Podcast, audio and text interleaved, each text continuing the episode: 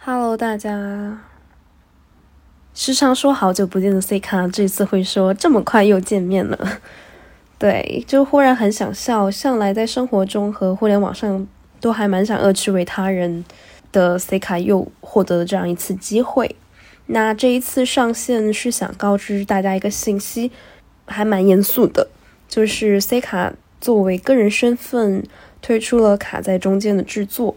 虽然卡在中间也是一个默默的小播客，但是在这一两年来，还是遇到了非常多可爱的听友。曾经有过很很温柔的陪伴，所以还是想要说上线来给大家做一点说明。就 NG 第 N 次之后，就是跟大家讲一讲原因是什么。原因其实很简单，但是又觉得很奇怪。我觉得我的很多点总是很奇怪。嗯，大概有经过一年多的时间吧，我更加清楚的认识自己了。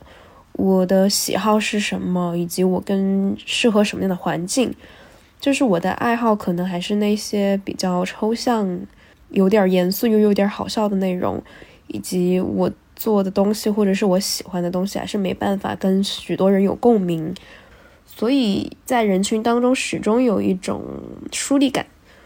在未来的生活当中，我是更想要全心全意的去 focus 在我自己的世界跟爱好里面。很多不必要的社交对我来说其实是一个负担。那我也知道我的性格很容易受环境的影响。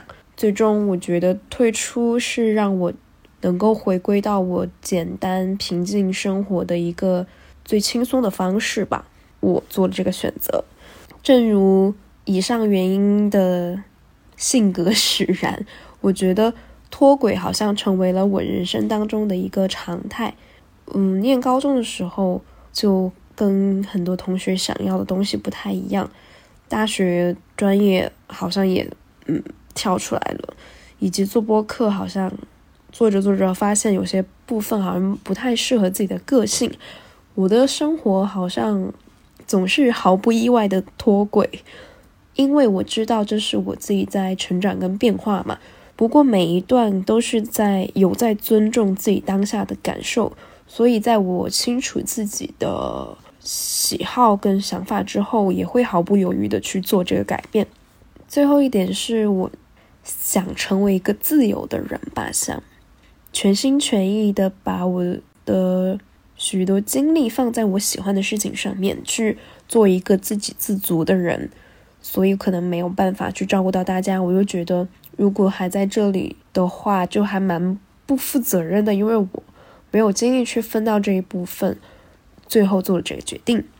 我最近在看 Summer 的视频，里面有一句话我很喜欢，他是这样讲的：他说，因为我已经想去更多更远的地方。打开更多的束缚了，这也是我内心的想法吧。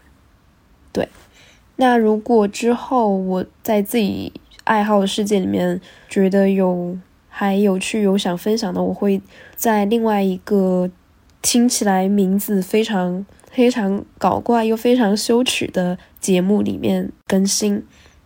呃，名字叫坠地冰淇淋，但是我想也是一切都是随性随心吧。最后，祝大家在二零二零的以及未来的时时间里，都可以被自己喜欢的事情包围。就这样，拜拜，大家。